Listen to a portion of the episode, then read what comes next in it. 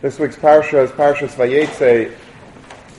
At the end of the parsha in Parak Lamed the pasuk says, and it's a pasuk that we're familiar with from Tfilas Haderech, V'Yaakov halach ledarkoi, v'yifku boi malachei elikim, v'yikra shem amokim ahu machanayim. Yaakov went on his way. He was traveling back to Eretz Yisrael at this point, and he was met up with angels of Hashem. And then he calls this place Machanayim, the double camp. Why the double camp? So Rashi says that there were Shnei Machanes. There were two Machanes over here. There was the Machane, there was the camp of angels from Chutz Laretz that were escorting him out of Chutz Laretz. And then there was another camp of angels, of Eretz Yisrael, Dika angels, that were here to greet him as he was about to enter into Eretz Yisrael. So you have a convergence of two teams. There was the Malachim from Chutz there was the Malachim from Eretz Yisrael, and they were all together as one around Yaakov Avinu, escorting Yaakov Avinu at this point, and Yaakov Avinu calls this place Machanayim in order to immortalize this experience of having two sets of angels. One set of angels taking him out of Chutz Laretz, and the other set of angels welcoming, in, welcoming him into Eretz Yisrael.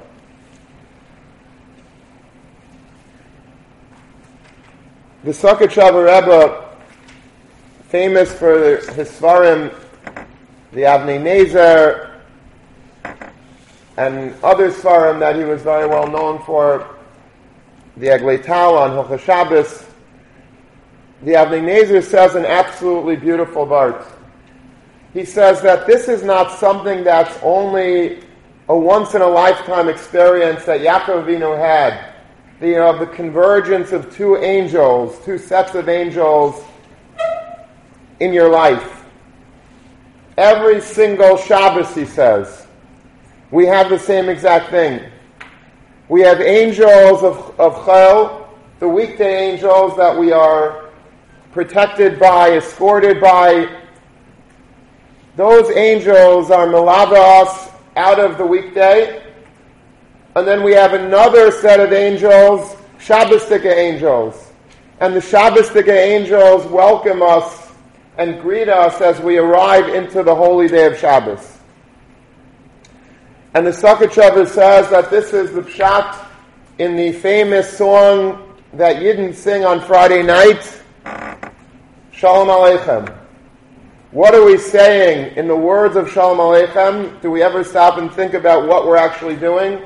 It's a funny set of stanzas. First, we greet some Malachi Asharis. We say Shalom Aleichem to them. We say Bayachem L'Shalom, come into our home in peace. And then Baruchuni L'Shalom, bless us in peace. And finally, Tzeschum L'Shalom, goodbye. What does that mean? We're welcome. Imagine if you would have a guest Friday night and you say, oh, Shalom Aleichem, Bayachem L'Shalom, come in, give me a bracha, now get out. Wouldn't be too good a host. That's not what they teach you in, uh, you know, in yeshiva, the way to be machnas ayrach. You say hello and now goodbye. What does that mean? Zok the Avnei Nezer, it's not talking to the same group of angels. We're saying Shalom Aleichem, Bayachem L'Shalom, Baruchun L'Shalom to the Shabbosdik angels that are coming in with us to Shabbos. Seischem L'Shalom, we're saying goodbye to the weekday angels. Those angels that escorted us from Matzai Shabbos until, until now, until Friday night. We say goodbye to them. Thank you for all of your services rendered. And I'll see you Matzai Shabbos again. But it's two sets of angels that are converging at once upon us, like Yaakov Avinu, Machanayim. Every single Friday night this experience takes place.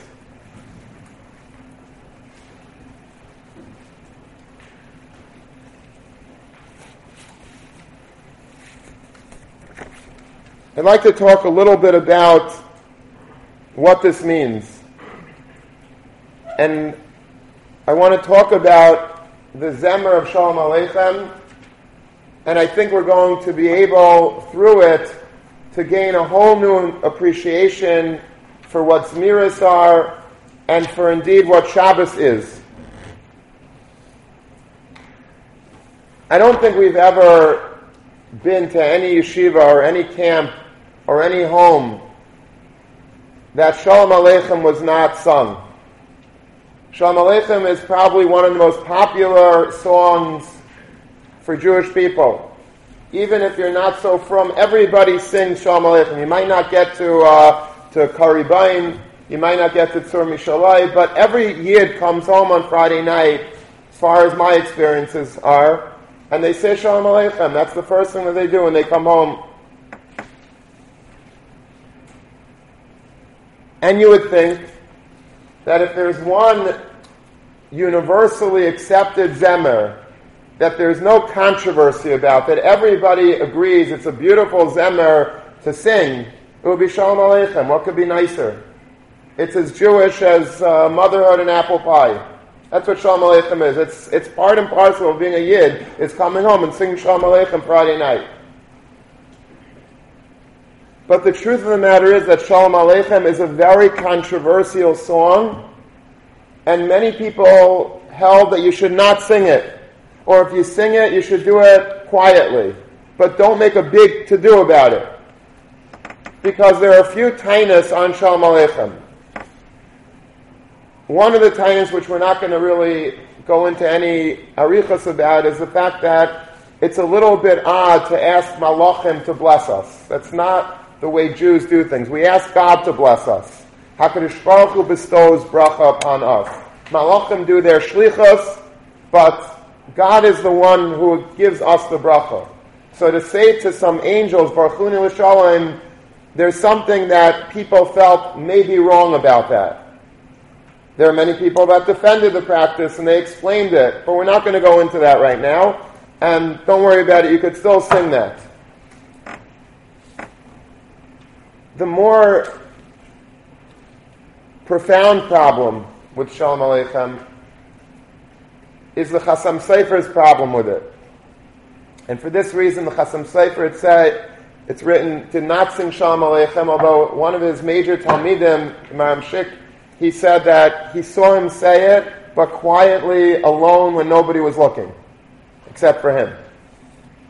And the reason for his reservations about singing Shalom Aleichem is because there's a Gemara.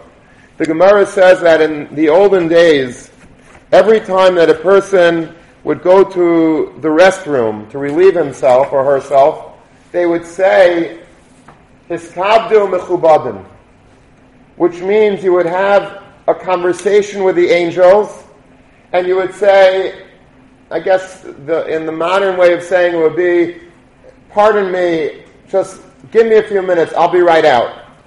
That's basically what you, who are you talking to? You're alone. Who are you talking to?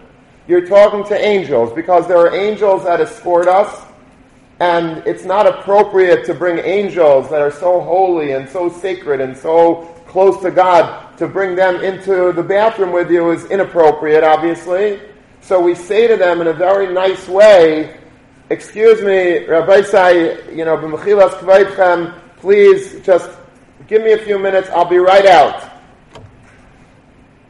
Now, we don't do this today in the olden days, during the times of the Tanoim, of the Amoraim, they used to say it because they were able to be on a very high level of speaking to angels. Angels by them were like angels to Avram Avinu. Avram Avinu is having conversations with angels, and that's how the great Tanoim Amoraim, when we learn Gemara, by the way, just parenthetically, a lot of times we just look at them like human beings like regular, ordinary people, and we call them, so this guy holds that, and that guy holds that. We're talking about, who are we talking about? We're talking about our buddies? These are people, the Vilna Gaon used to say that the smallest of the Amoraim, if you could, if you could sort of list the Amoraim from the greatest to the least great, the least great of the Amoraim have the power of being Mechayim Mason. This is what we have a Kabbalah from the Gra. So when we speak about Rabbi Yochanan and Rish Lakish as, as guys, it's inappropriate. It's probably more inappropriate to say that than to say Shalom Aleichem even. It's a very, it's a very bad thing. Now we're going to get to why you can't say, I'm joking, but you can't, the reason for saying, for the, the Chasam Sofer's problem with saying Shalom Aleichem is this reason. We don't say anymore his kabdim mechubadim because it's not appropriate for us to be pretending to speak to angels. We don't speak to angels. Amoraim spoke to angels. Tanoim spoke to angels. There was a time in Jewish history that they looked in the mirror and say, hey, we're not speaking to no angels. And if we can speak to angels, even if they're listening to us, it's not appropriate to carry on conversation with angels as if we are their friends because they're not our friends. They are holy beings that we probably have nothing to do with at all. And if we speak to them in a way as if we, his God, as soon as guys, I'll, I'll, be right out, that's like Gaiva That's Mechzi Kiyura. It looks like you're a Balgaiva, like wait for me over here, I'll be right out. We don't know who these angels are. These angels are not little tinker bells on our shoulders. Angels, the Gemara says in Chagiga, they are, if you would be able to take a, a space shuttle or a supersonic jet from the foot of an angel by the time you get up to the head of the angel, it would probably be a million light years away. That's how great angels are. Angels are not little things we could talk to and schmooze with. Angels are huge cosmic beings. We have no right to claim to talk to angels. And that's why that custom was abandoned to say when you go to the bathroom, it's kabdu mechubadai. Zakta Chasam Sofer, so why is there any difference on Friday night? if we're not permitted, if it's inappropriate for us to have this, this relationship with an angel and to talk to an angel like you're talking to your friend, so why Friday night all of a sudden you're able to say Shalom Aleichem, Malach Yasharis, Who are you talking to? You have the right to talk to an angel? Do you know who an angel is? We have no right to talk to an angel. We have no license to talk to an angel. So the Chasam Sofer felt that this song of Shalom Aleichem is not an appropriate song to sing. It's not like this, this song wasn't made up. It's not a Gemara. It's not a, it's based on a Gemara in Shabbos, but it's not, it's not something you have to say. It's a, it's, I don't know exactly when Shalom Aleichem was composed and when it took, when it took root in Klal Yisrael, but it's maybe, I don't know, uh, 500 years. So, so don't say it. We don't have the right to say it. We have no right to, to say to angels that, um, we greet them, we talk to them. What's going on over here? So I saw, in defense of the Pizmon Shalom Aleichem, in case you're wondering, Taka, how am I speaking to an angel? What right do I have? I should get neurotic about every Friday night. We go up to the dining room, start singing Shalom Aleichem. We should like stop it. Zokter Shlomo Zalman Auerbach. There's a sefer that we have in yeshiva. Um, it's called Halichos Shlomo, and one volume is on Tefillah. If you want to look it up, it's in Parak Yud Zayin, footnote number four. Reb Shlomo Zalman is quoted there as saying that we could sing it Friday night, we could talk to angels on Friday night, and he says the reason is because those types of angels of Shabbos, the Shabbos angels that we have surrounding us, that we're saying Shalom Aleichem to, are different angels than during the week. That's what Shlomo Zalman writes. He says, I'll read it to you the way it's brought in the Hebrew, that it's mutter to say Shalom Aleichem, kivan shamalochem shal Shabbos einai misug hamalochem hatmidim. The regular malachim are different. Those constant malachim of the week that we're talking about, you can't say iskabdim mechubadim do, are different than the Shabbostic uh, angels. They're different. It's a different sort of angel. That's why he says even you're going to ask maybe Friday night we should be able to to say hiskabdim mechubadai. Maybe maybe you know if we're able to talk to it's a different. The Shabbostic angels are different. We're not naig. We're different It's different type of name. He doesn't explain what he means. He doesn't say why they're different. He just says they're different. We could talk to those angels. We can't talk to the regular weekday angels. But those Shabbos angels that come into our house with us are not the constant angels that are with us. It's different. And that's why he restores that place in Jewish life to sing Shalom Aleichem. It's fine. You should have absolutely no problem singing it. Even the Chasam Sofer may have said it privately. It's okay. It's good. It's a good thing to do.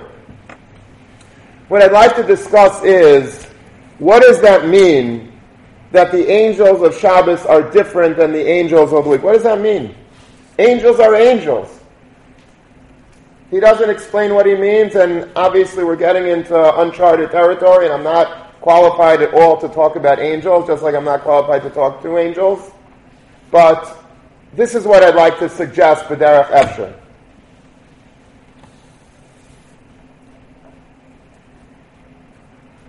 I saw once a beautiful story that Rebbitzin Esther Jungreis used to tell. Rebbitzin Rice, I think everybody knows, she was a very famous leader in Klal Yisrael. She was Makariv thousands of Jews.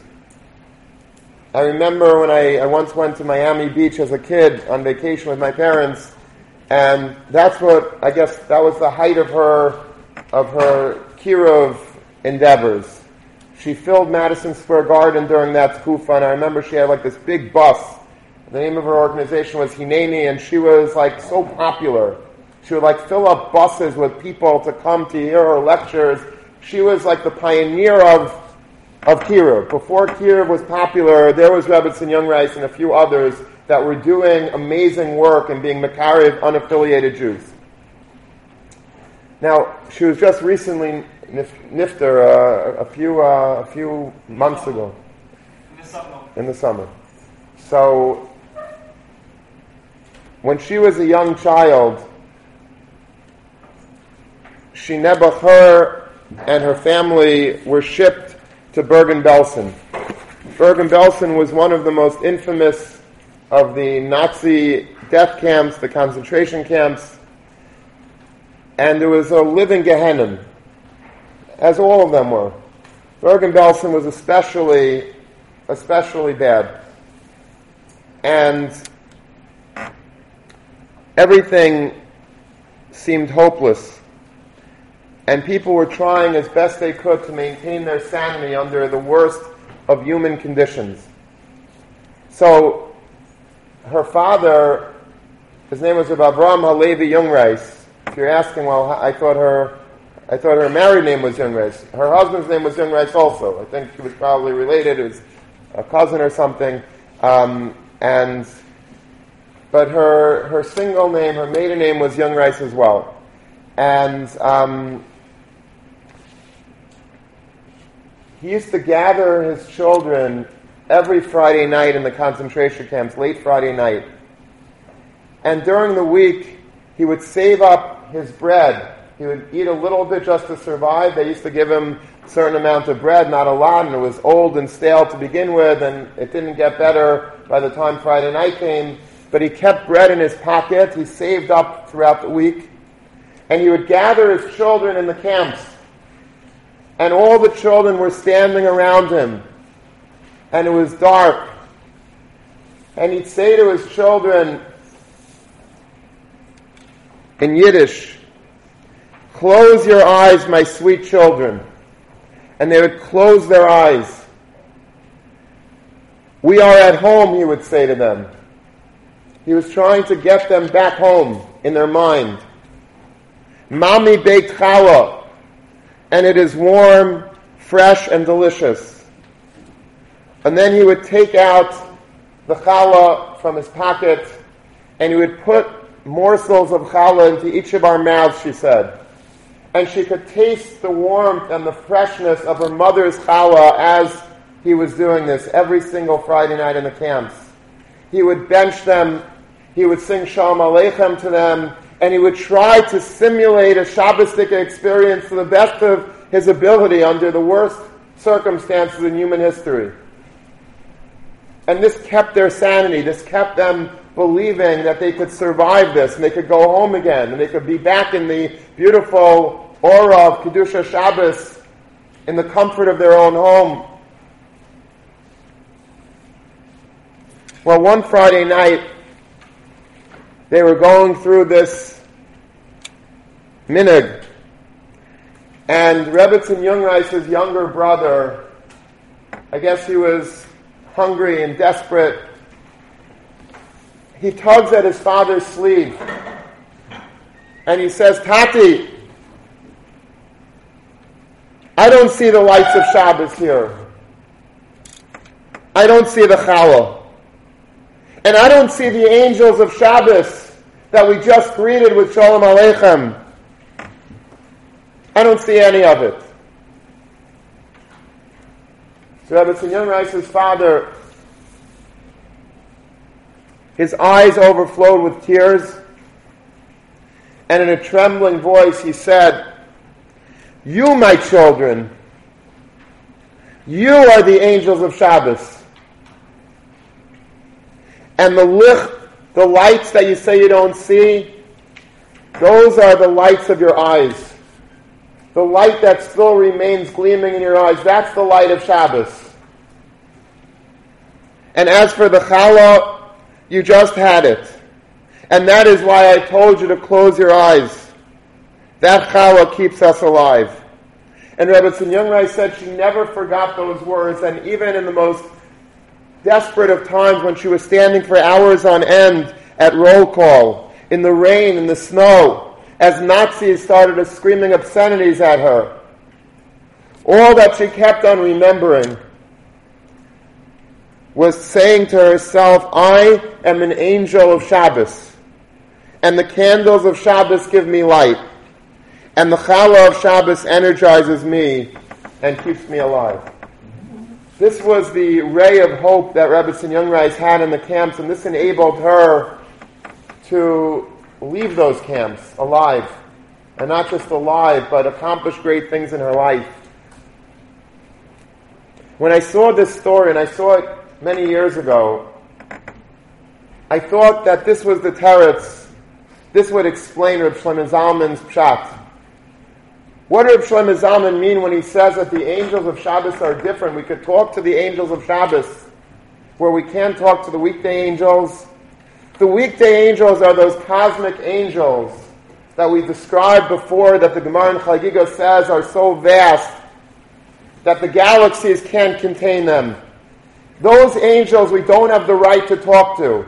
They are malachim. We can't. We're not. We're too small. We can't speak to those angels it would be presumptuous for us to engage in conversation with us, with them, pretending as if we are on that, uh, anywhere close to the level of the fiery beings that those angels are.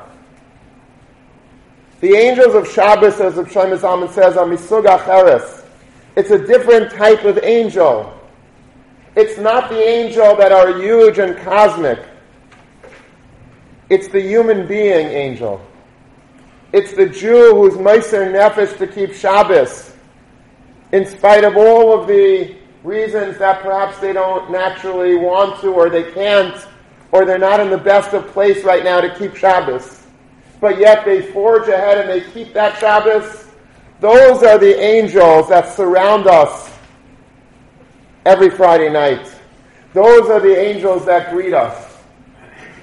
When we go up and we sing Shalom Aleichem, we're in a room full of friends and family. Those are the angels of Shabbos.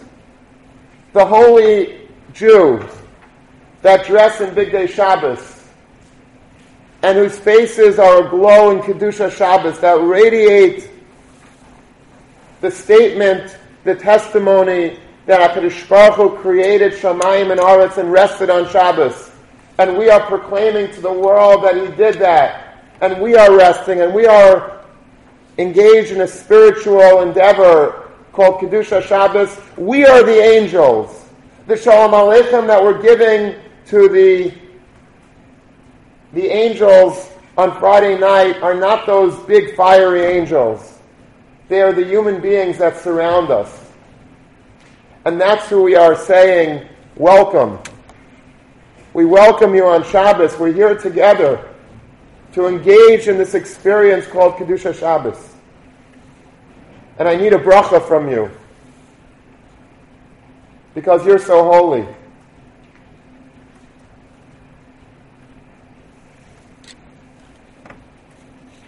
It just occurred to me just now that that's perhaps why the minig in many homes is that, that parents bless their children on Friday nights. Some people only bless their children on Erev Yom Kippur, but in my family, every Friday night we bench our kids a beautiful minig.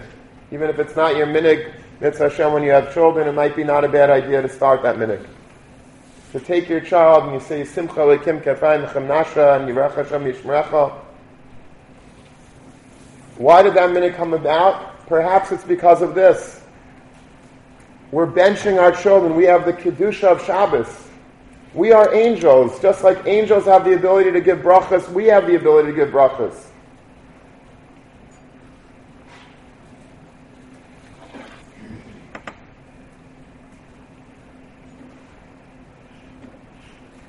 What I'd like to talk about now is how do we become angels of Shabbos? It's nice to say it's nice words, we're angels of Shabbos, but how does that happen?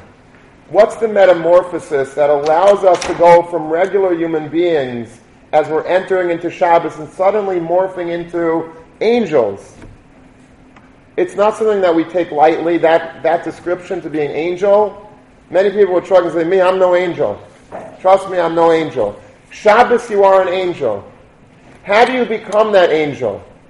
How do you become angelic on Shabbos?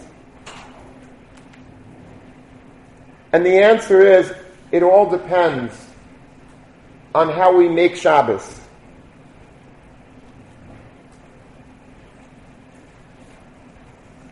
There's a Gemara in Shabbos that says Hakadosh Baruch Hu has a conversation with Moshe Rabbeinu, and he says Matana Taiva Yeshli Beveske Nazai B'Shabbos Shema. Right at the beginning, when after Yitzias Mitzrayim, Hakadosh Baruch Hu tells Klal Yisrael, I have a beautiful, he tells Moshe Rabbeinu, I have a good matana, matana taiva, a precious gift, and I want to give it to the Jewish people.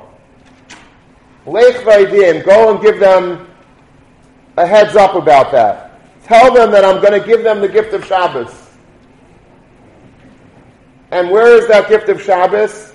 Matana taiva yeshli bebeis It's kept in my eitzer. It's kept in my storage house in the treasury of the king in Shemayim. That's where Shabbos is kept. I want to give it to the Jewish people. Go tell them about it. And Moshe Rabbeinu told them, and they were very excited, and they were Makabal Shabbos already in Maro. Before Matan Torah, they were Makabal Shabbos already, based on this conversation. The Svarim HaKadoshim say something very, very important about this Gemara. The simple reading of the Gemara is that HaKadosh Baruch Hu is keeping Shabbos in Beis Kenazov until Klal Yisrael accepts it. And when Klal Yisrael accepts it, he's going to put Shabbos in a UPS truck and ship it down to planet Earth. And Shabbos will be down here just in time for Hanukkah. It's going to be, it's going to be, it's going to be ready. That's the gift giving season. We're going to give a gift. It's going to come down to planet Earth, and you'll, it'll, and it's here. It's going to be here Shabbos. The Svarim HaKadoshim write that that's not the way to read the Gemara.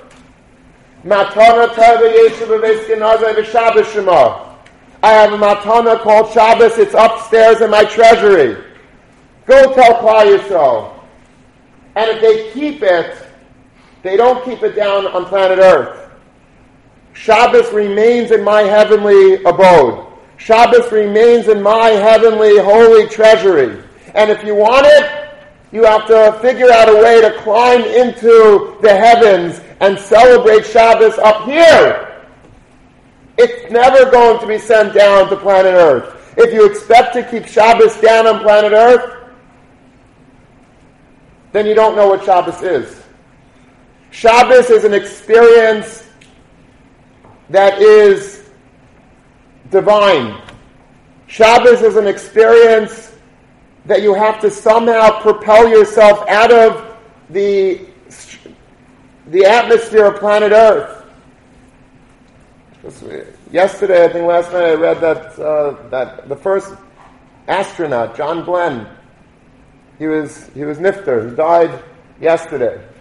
And he was considered a big hero because he was the first man to, to land on the moon, and it was a very big deal. It was a big gaiva for America that they were able to send a man to the moon. He was a senator for many years. He actually ran for president, I remember. One time he lost. But a major person. He had to get into a spaceship and he had to go and somehow propel himself out of the difficult to break through all of the atmospheres of, of Earth, all the gravitational pulls and all of the and, and to break through and to get to the moon and to be able to get out of the moon, walk on the moon, and come back to Earth, that's no small feat. But that's actually what Lahavdil Elf Alfei Havdalos a Yid does in his own way every Shabbos. We go into a vehicle, obviously a, an imaginary vehicle, and we're entering into a different zone, and in that zone called Shabbos, we're not here anymore. Yes, it's true that we still walk on planet Earth, and we still eat, and we still sleep, and we talk, and we, we do everything physically as if we're here, but our minds are not supposed to be mundane on Shabbos. Our minds are not supposed to still be on this earth. Our minds have to enter the Beis Ganazav of the Ribono Shel Olam, which is a separate area in time and place. And that's what Kedusha Shabbos is. You want to taste Shabbos? We may never, none of us in this room may have ever really had a, a true Shabbos. If we can't claim to have broken free of the chains and the shackles of planet Earth and the weekday experience and talking about politics and sports and entertainment and Lashon Hara and current events and what's going on in the community. And all, all we do is engage in Kedusha Shabbos in a heavenly manner and an uplifted mind. We may have never really tasted what Shabbos is in our lives. Shabbos is not a day of the week, Saturday, that we happen to wear a nice suit and we shave and we eat special foods and we pray a little bit longer but everything else is the same. I read the same Sports Illustrated, and I and I talk about Trump, and I and I think about this, and I'm I'm you know discussing what I'm doing on vacation, and everything goes on Shabbos. Then that's that's yeah, you're you're a Shomer Shabbos in a technical way, but that's not the spirit of Shabbos. Unless you get you get into the Beis Ganazav, you're not in the world of Shabbos as it was intended to be given as a gift. Now, how do you do that? It's so easy to stand there, isn't it? On, on a Friday morning, so easy to stand there and lecture about Kedusha Shabbos and Malachim and breaking free, but how do you do it? Give me an Eitzah. Stop preaching to me about Kedusha Shabbos and tell me how to do it. I am worried on Shabbos about the tests that I'm going to be taking, and I'm worried about my job, I'm worried about my finance, I'm worried about shidduchim, I'm worried about my kids, I'm worried about, about health issues. I'm worried about it. Yeah, I can't turn that off in my brain. So what are you talking about? Break free of the earth, and what, what are you saying? There's one vehicle that we could use, if we use it correctly, to actually serve as that rocket ship to get us out of this earth, to break free from all the gravitational pull of life, and to get us into Kedusha Shabbos. There's only one trick up our sleeves that we could use, and it's something called Zemiris. Zemiris is the most powerful tool for Shabbos, but you have to use it in the right way. The Menoras HaMaor, a very famous Sefer, a Kadmon, writes that the Lashon of Zemirais, what does that mean, Zemirais? It comes from a word in Hebrew called Zaymer. Zayin Mem Resh is the Shirish. What does that mean, Zaymer? Zaymer is one of the malachas of Shabbos, and it means to prune. When you have a tree and you want to fix it a little bit, you want to make it healthy if it's a little sickly, and there are branches that are that are drying out and that are old and are not growing properly, you take a, a knife, an axe or something, and you cut off all the bad branches, and then the tree is able to grow beautifully again. That's called pruning. That's Zaymer. You're getting rid of the bad in order to affect good. Zmiras, he says, is something that's an enabler. It's able to, as we sing Zmiris, if it's done with the right spirit and the right kavanah, with the right chevra, it's able to allow us to remove ourselves from this world. We could prune away all of the politics in our mind and all the tsaras and all the daigas and all of the infirmities. Everything that we have in us could be pruned away with zmiras. And not only could it be pruned away, not only can it remove all of the impurities of our soul so we're able to actually get out of this world, to get into Shabbos, it's also able to propel us into Shabbos. It does two things. It's a sur meirah and it's an asay taiv. It takes away the bad, all of the bad in our life. I don't know if you know what I'm talking about. I think you do. Sometimes you sing Zmir Shabbos, just like to be Yaitse sings Zmir Shabbos. Like go to a Shal Shuddis in a, in a local shul. Not to put down local shuls, they're wonderful. But sometimes, you know, you know, and it's just a beat to the so we can go, the rabbi can speak, we go down the Mariv, they sing it, but it's not, it's not with any feel. There's no emotion there, it's just to be Yitzis. Sometimes, and hopefully we have it in this yeshiva, sometimes more, sometimes less, but if a person is able, I think in Eretz Yisrael perhaps, maybe your minds are, are going back, when you have like a room full of guys and they're singing, and all they're doing is singing. And they're singing with all of their hearts and all of their souls. And there's no one in the room schmoozing on the side, and you know, and it's not cool to sing Zmiris because you're, you know, other people are talking, and so you have to make a choice: do I talk or do I sing? Everybody in the room is singing, and you're singing with kedusha Shabbos. That's a zaymer. That prunes you away from this world. At that time, you don't want any shaykhs to this world. I don't want to be a chayil yid right now. I'm Shabbos. I'll go back soon enough to, to my regular mundane activities. But right now, I want Kedusha Shabbos in my life. I want to get into the world of Shabbos. That world of Shabbos can only be attained with a transformational experience which is Miras if it's sung properly. There's a Gemara in Megillah the Gemara Megillah says on that Yud Bezim and Aleph, Bayayim Hashvi Katayv Lev HaMelech Bayayim. It was on the seventh day when the king Achashverosh, his heart was very full with wine. And the Gemara says, Atu ad hashta loitav libe don't understand. We know Achashverosh already like many, many months going with constant drunkenness. He was drunk for months on end. All of a sudden, now he was drunk. So the Gemara says, Amar Rava, Yom Hashvi Shabbos Haya. When it says by it means it was Shabbos. It was the seventh day of the week. It was Shabbos. She Yisrael Eichlin Mishaisin. Yisrael, they eat and they drink Klal Yisrael. Maschilim b'divrei Torah b'divrei Sishbachis. They start singing Sishbachis, mirrors. They say Torah at the table. They sing Zmiris. They drank also. We drink Kiddush wine. We eat fancy foods on Shabbos. What do we do? When we have fancy foods and wines come into us, we start saying Torah. We sing Zmiris. But Achashverosh had the same foods, perhaps, in a non-kosher variety. And what did he do? He started talking in Divrei. He started telling terrible things he started doing terrible things and speaking pros. That's what a guy does when he has these uh, achilas and shtiyas. But a yid, a, Klal Yisrael on Shabbos, you don't find that. A yid on Shabbos is full of kedusha when he engages in achila and shtiyah on Shabbos. The Ben Yehoyada explains this Gemara beautifully. Ben Yehoyada is was written by the Ben Ish or Yosef Chaim of Baghdad. And the other saver besides the Ben Ish Chai that he's famous for is the Ben Yehoyada.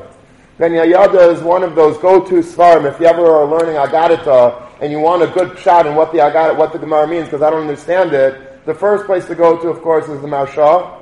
And then after that, one of the major svarim to look at is the Ben Yehoyada. So the Ben Yehoyada on that Gemara Megillah says an amazing thing. Says, look at what was happening to Klal Yisrael. We were doing something really bad. We went to the king's party. It was not appropriate to be at the king's party. It was full of pritzus and terrible things going on there at the party. A Jew has no right to be engaging in such in such activity, even though it was you could be you could chalk it up to being you know good for the Jews to do that or whatever. It wasn't the right place, and Mordechai was very upset that Klal Yisrael went. So, but it's funny, it's ironic almost that even though they did the worst thing by going to that party, somehow, some way from that party, redemption sprout. What happened at that party? Vashti was killed at the end because she didn't want to come out when Achashverosh wanted her to. A whole conversation, the Gemara says what exactly happened there. When Vashti was killed as a result of that party, Esther, her star started to rise, and she became the queen, and eventually the Yeshua came from that party. Isn't that ironic that from the party that we did the wrong thing? In fact, the Gemara says that the reason why we were Chayav Kalia, the reason why Klal Yisrael, Anoshim, Noshim, Ataf, were really Chayav Misa, why the Gezerah was supposed to take place were it not for the Yeshua, was precisely according to some because we went to that party. So why from that party did the Yeshua come? What did we do that was so great? The Ben Yehoyada says that what happened was Sunday we were at the party, we were partying all very, very hard. Monday, Tuesday, Wednesday, Thursday, Friday. We were mamish getting into it. Friday night, all of a sudden it dawned upon the Yidden at that party that Rabbi says Shabbos. What are we doing here at this party? So you know what they did? They went into like a private room. They made kiddush. They had food. They sang. They sang Zmir Shabbos together at that party.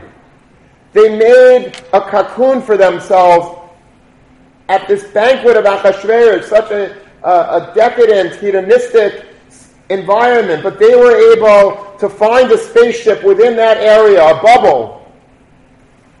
Sing Zmiris, be transformed out of that environment into a world of Shabbos, into the Beis Genaza of, of the Ribono Shel Olam, through Zamir Shabbos, through Divrei Torah, and through that the Yeshua came about.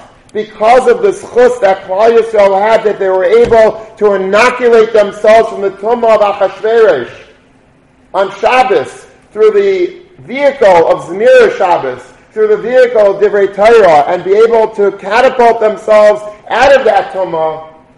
That's why the Yeshua happened to Klal Yisrael. That was the saving grace of Klal Yisrael. That was why we were able to be redeemed, why we were able to survive, and why we were able to thrive, all because of Zvira Shabbos and what they were able to do. There's a Taisus in Sanhedrin on Daf Lamed Zayin and Medbeis. Taisus there says a very interesting thing. There's a, a sefer called Shuvas HaGa'inim. After the Amoraim, there was a period of time called the Ga'inim. There was Tanoim, Amoraim, there were Ga'inim, there were also Savarayim, but there were Ga'inim and then there were Rishainim. Okay? The Rishainim, we're all familiar with Rishainim. Before the period of the Rishainim, there were Ga'inim. Rav Hai Gaon, and Rav Achai Gaon, and Rav Amram Gaon, Rav Sadra Gaon, Rav Natrunai Gaon. There were many Ga'inim. We're not as familiar with their Torah because we learned more of the Torah of the Rishainim. We don't have that much Torah from the Ga'inim, but there was a, there, but the Ga'inim were the period before the Rishainim, and there was chubas from them. In the Chuvas Againim, they said that we all, in Eretz Yisrael, they used to only say Kedusha once a week. We say Kedusha twice a day. Shacharis and Mincha, we say Kedusha. And on Shabbos, we say it Shabbos and Musaf and Mincha. In the olden days in Eretz Yisrael, they used to say Kedusha just once a week, and now it's Shabbos. Can you imagine how special that Kedusha was? We take it for granted because we say it every day. Imagine the whole week you're waiting to say Kedusha to the Ribono Shel Olam. Why on Shabbos was the day that was chosen to say Kedusha? Because there's a medrash. This is all brought in Taisus. There's a pasuk that says that the Chayes say Shira. The angels in heaven called Chayas, they say Shira. Sheish knafayim le'echad. There were there, every angel. Again, this is above our pay grade. We don't understand this, but every angel has six wings. This is what the Medrash says: six wings. V'chol knaf be'echad hamaisa. Every one of these six wings, they have a Sunday wing, they have a Monday wing, a Tuesday wing, a Wednesday wing, a Thursday wing, a Friday wing. And every day of the week they wave, they flap that wing of that day. So today's a Friday, so they would be flapping just the Friday wing on their heaven, on their angelic bodies. That's what will be flapped on Friday. Sunday, the Sunday wing. Ukisheba Shabbos, and when Shabbos comes, the Chayas say to the Ribono Shel Olam, knaf. We don't have another wing. What are we supposed to do? Should we use all our wings? Should we use none of our wings? What do we do? We don't have a Shabbos wing. HaKadosh Baruch Hu answers them. It's okay, take a break. I don't need your services today. I have another wing, and they're going to sing shira to me. Shenemar, the pasuk says, Miknaf haaretz zmirais shamano. It's a pasuk in Yeshaya Parakaf Dal pasuk Tazayin. Miknaf haaretz zmirais shamano. From the wings of the world, I hear zmirais. Who is this wing that sings miras the Ribono Shel Olam? It's Klal Yisrael. Knesset Yisrael sings miras on Shabbos. The angels they take a break. They leave the stage of the world. They don't flap their wing. They don't have a wing to flap. Klal Yisrael is the wing of Shabbos. And through our Zemiras, we sing to the Ribono Shel Olam angelically. On Shabbos, we are the Shabbos angels. Shalom Aleichem Malachei Asharis Malachei Elyon. I see a room full of people around me singing Zmiris on Shabbos. You're the angels of Shabbos. It's you that I ask for brachas. It's you that I admire. It's you that I love. Through Zmiras, we not only can get away from this world, we can not only can we be zaymer, can we prune ourselves away from the mundane activities of this world, but the Zmiras is a wing. The Zmiras is able to enable us to soar into Shamayim on Shabbos to get into another state of mind, a heavenly state, to a place that we have not tasted yet perhaps in our life, but now that we know about it, we know where our destination is. We have a flight plan. We know where we're going. We know what we want to do now. And that's the Kayach of Kedusha Shabbos through Zmira Shabbos. Zmira Shabbos were written by heavenly angels. Who wrote Zmira Shabbos? Zvir Shabbos were not written by poets. It wasn't something that, like Goyim, you take a, what's, who writes the songs? That's who writes the songs that everybody's going crazy over. People with, people that are, that are, that are full of tumah. A yid, like the Ibn Ezra. A yid, like the Bishaw Najara who wrote who wrote um, Kol Mekadesh Shavi. Yisrael Najara wrote um, on Shabbos day Yom Zeh That's the way I remember the stanzas of, of, of Yom Zeh because it's Yisrael with a hay at the end. And the famous story, by the way, about Yisrael Najara, he lived in Sfas, a few blocks away from the Arizal and he was singing every Shabbos. He would sing zmiras that he would compose, and all of the angels came to hear him sing.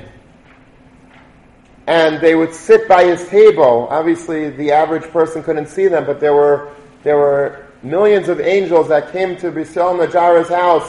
One day in Sfas, it was very hot. It was in the summer, and Yisrael Najara was wearing. He normally wore his his kapota, whatever he wore at the table and it was too hot, so he took it off.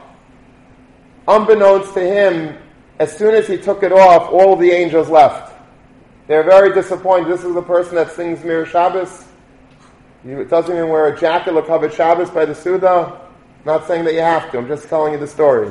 The Arizal saw everything happening from his home, and he sends a message to Grisel Najara, put the jacket back on. These are not normal people that are composing these songs. If we're able to tap into the Kedusha of these songs and be able to have a iris from them, we could enter Shabbos for the first times in our life. That's the sug of angels that are different on Shabbos. During the week, we know what we do during the week. We're, we try to be good, but very often we mess up. And we read things that we're not supposed to. We look up things that we're not supposed to. We think about things that we're not supposed to. We do things that we're not supposed to. And we feel bad about it. Shabbos is a different day. Shabbos is a day of tshuva.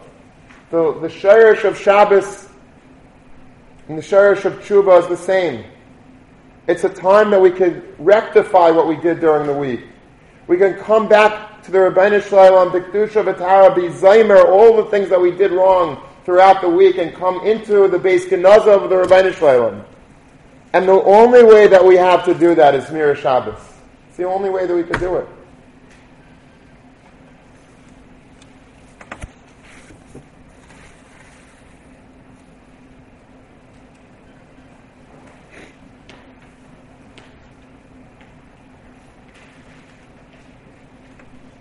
There was a great Rosh Hashiva. I'm not going to say who it is for obvious reasons. One of the biggest Rosh Hashivas in Eretz Yisrael. And he had a son, and the son, everybody expected him to be also a gadol like, like his father. But he didn't turn out that way. Shabbos, Baruch Hashem, but he took a different, different path in life. The next door neighbor of this Rosh Hashiva, he was a Talmud Chacham, but not on the same stature as this Rosh Hashiva. And he had several sons, I know at least three of them, and they're all Gedalim Mamish.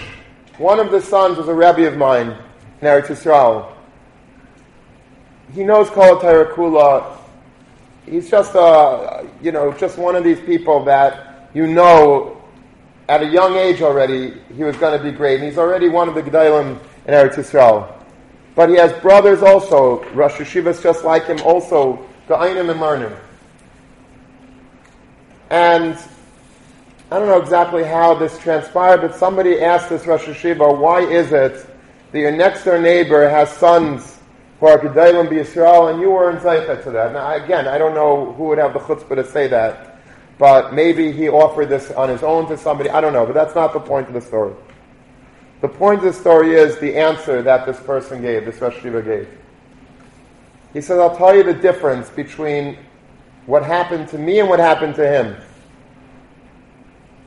My Friday night was basically, we sat down, we said at Dvar we had the food, Maybe they, you know, they davened up a Zemer or something. We benched and I ran back to my Gemara and my Rambam. I wanted to get back to my Svarim. Shabbos, I wanted to learn on Shabbos. We were supposed to be learning on Shabbos. But that's what my Friday night looked like. My son walked away Friday night. He was not inspired. He was bright. He had potential. But I wasn't able to inspire him with Kedusha Shabbos. My neighbor, on the other hand, every Friday night, they didn't rush away from the Suda. They stayed at the Suda and they were singing throughout the night, and we heard in our house one Zemer after another Zemer, one Niggin after another Niggin. They weren't in a rush to leave. They just wanted to, to cling tenaciously onto that experience of Shabbos. They wanted to stay in the Beis Genazah of the Melech. They wanted to leave this world and they wanted to enter the world of the Ribono Shel Olam, which was enabled by the wing of Shabbos, Mira Shabbos, the Knaf Aretz Mira Shamanu. That, he said, is the Yisayid HaYisaydes. That is why those children ended up Gedalim Israel Because they were marinating Kedusha Shabbos their entire lives. I deprived my son of Zmira Shabbos. And I deprived him of so much more than that.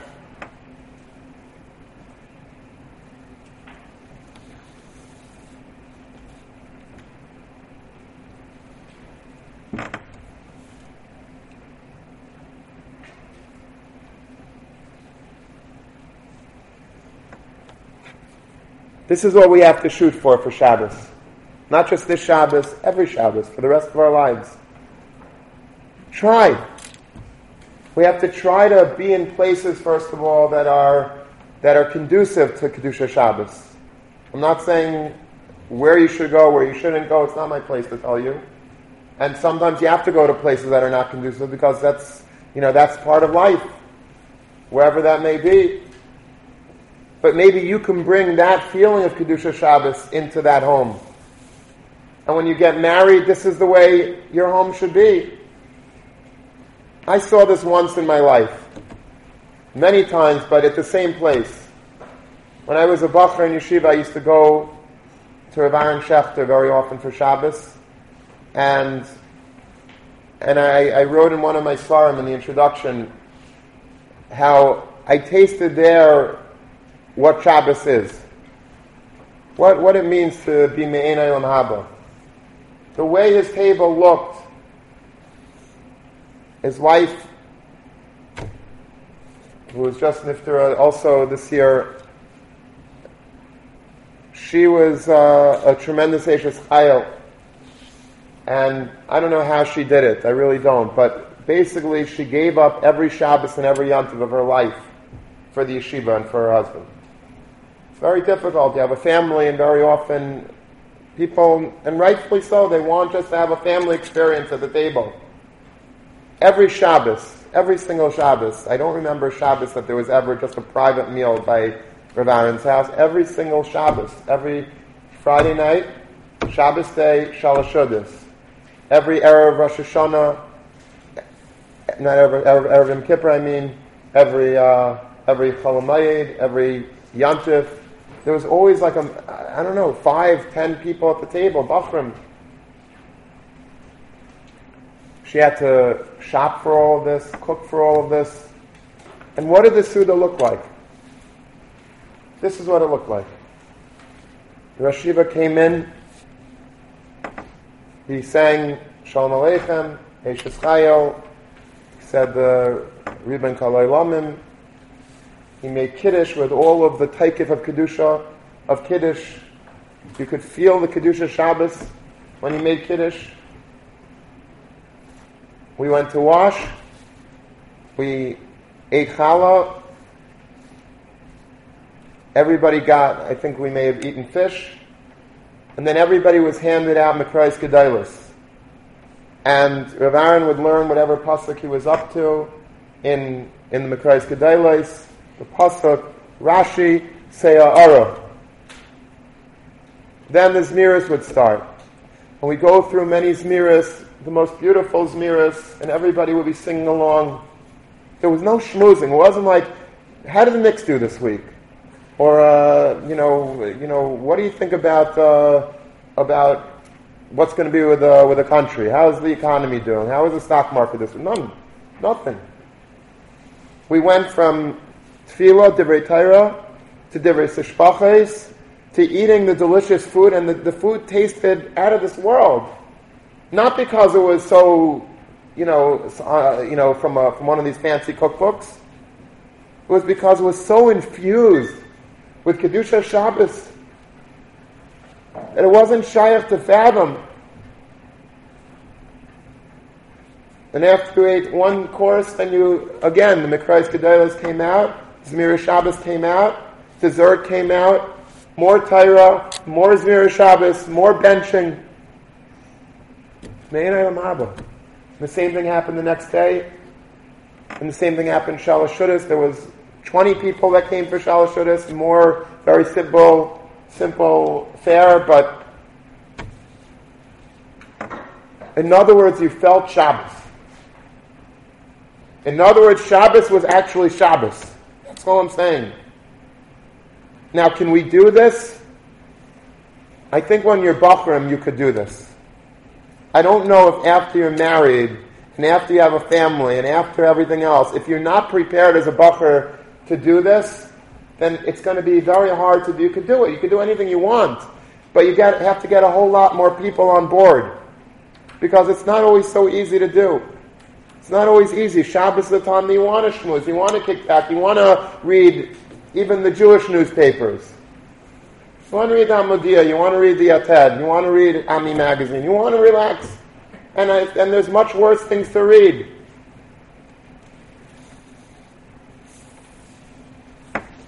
The fondest memories that I have is, uh, of, of my teenage years, the fondest memories were the winter Friday nights in yeshiva. I lived, I went to the Mesivta of Long Beach.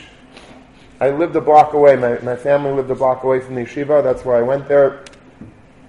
And I just remember very often I would eat the, the Suda in yeshiva, or if I'd eat it at home, I'd eat it at home. But I'd, after the Suda was over, after a beautiful Suda with such smiras, we would go up to the Beis Medrash and we would learn hours on end. You know how long you have on Friday night to learn? If Shabbos starts at, let's say, 4, 4.15, let's say, you start the meal at, I don't know, 5.30ish, you finish the meal by, let's say, 7, 6.37, 7 o'clock. 7 o'clock, we went up to the Beis Medrash with our chavrusas, and we learned. And the lights of the Beis Medrash would shut automatically, I believe is at 1 o'clock in the morning. And there was still an ilam that was there at 1 o'clock in the morning, believe it or not, from 7 to 1. And there was only one light that remained on in the Beis Medrash. And it was, there was a, a menorah over here by the, by the Shliach Tzibor's Amud. And there were like these, you know, those, those bulbs on top of the menorah that flicker. That was the only lights that they had in Beis Medrash. And picture the scene of having 20, 30 Bachurim with their Gemaras held at an angle to chop a little bit more lights that they can learn weiter. That was Shabbos. That was Shabbos. Shabbos is not a regular day. I hope I'm able to describe it as to the best of my humanly ability to do so. And I hope that I'm able myself to remind myself of what Shabbos is because I forget sometimes what Shabbos is as well, even having experienced such experiences. It's so easy to forget Kedusha Shabbos and just to, to take the easy road and just to make it a regular Saturday with, with, with, with Cholent. But if a Yid wants to, and why shouldn't we want to? We're B'nai Torah. Even flawed B'nai Torah.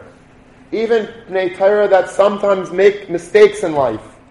But come Shabbos, we say goodbye to those angels.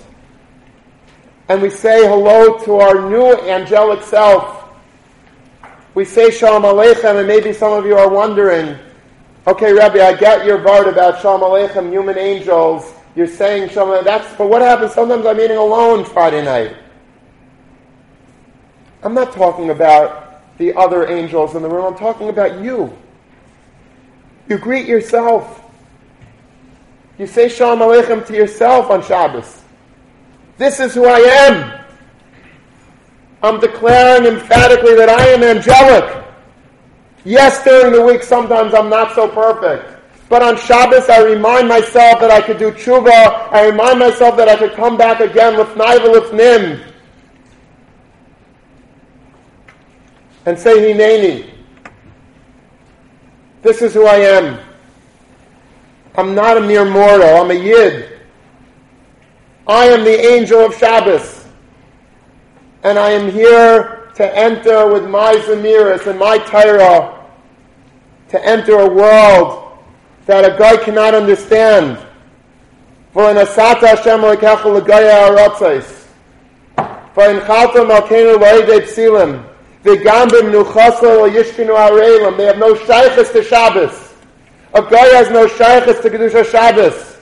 Their concept of Shabbos is a day of rest. It's a day that I don't go to the office. It's a day that I could wake up late, have breakfast in bed, and read the Sunday Times. That's a guy Shabbos. A Yid Shabbos is a, is, a, is a day that we leave planet Earth. We don't read the New York Times, we say fetch in the New York Times. I don't want Shaykhs to the New York Times anymore. I don't want to hear about politics. I don't want to hear about sports. I don't want to hear about anything in this world. I want to come with naiva lifnim. That's what I want. That's what we have to get in yeshiva going. That guy should want to stay for Shabbos, and that at Shabbos, at the Sudas, there should be a drive to get everybody to sing Zmiris on the top of their lungs and with all of their hearts. No schmoozing by Zmiris. When people schmooze by Zmiris, it makes nobody want to sing Zmiris. You ever notice that? There's a group of guys schmoozing. I, I feel like a nerd singing Zmiris, like being a goody-goody, when everybody at my table is like schmoozing and having, and laughing. That's not the way it's supposed to be. That's not why yeshiva sponsors Shabbos for us every week. That's not why yeshiva spends thousands of dollars every week so that we can have a Shabbos in yeshiva. The reason is so that we should feel the Kedusha Shabbos. That we should sing Zemira Shabbos together. That we should talk Divrei Torah on Shabbos. We should be fully immersed in the Kedusha of Torah and Divrei Sishpaches. To inoculate ourselves from the week on Shabbos.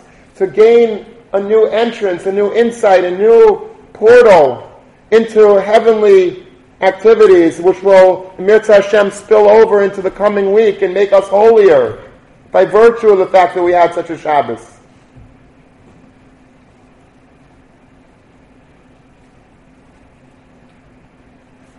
This is what a Yid is. A Yid is a Shomer Shabbos. If a Yid has a Shabbos like this, he's a Yid. If he doesn't have Shabbos, he's not a Yid. I'm not just talking about being Mechal Shabbos. Chafetz Chaim has a famous vart that Shabbos, if you don't keep Shabbos, you're not a Yid. Obviously, technically, you're a Yid, but you're not a Yid. Because Shabbos is an ice, Shabbos is a sign. He says if there's a store, let's say you go to a local pizza store, and for some reason the gate is closed, he said, okay, maybe he went on vacation or something. How do you know when the store is out of business? once they take the sign down. When the pizza sign is down, you know the store is famach, it's closed. When a yid keeps Shabbos, he might not be a perfect yid, but he's still a yid.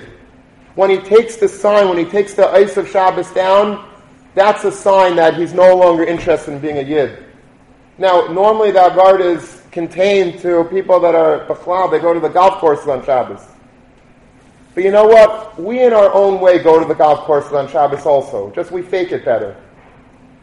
Because we're not fully engaged in Shabbos. Shabbos is not such a sign by us.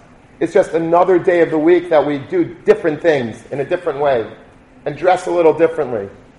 But that's not really the sign that we have what Shabbos is. To be a real Shabbos Yid involves doing the things that we're talking about today. Are we going to be perfect? No. Could we make it better? Yes. Let's think about these things tonight. Shalom Aleichem. Already Kabbalah Shabbos. We already start becoming angelic by Kabbalah Shabbos. That warms us up for Zmira Shabbos, which warms us up for benching, which warms us up for the Seder after after the after the Suda, which warms us up for Shabbos davening, with all the singing and the sishbachas of that, to the Shabbos Damia with its mirrors, to Shalashudas, which is Mamish Rabba de Ravin.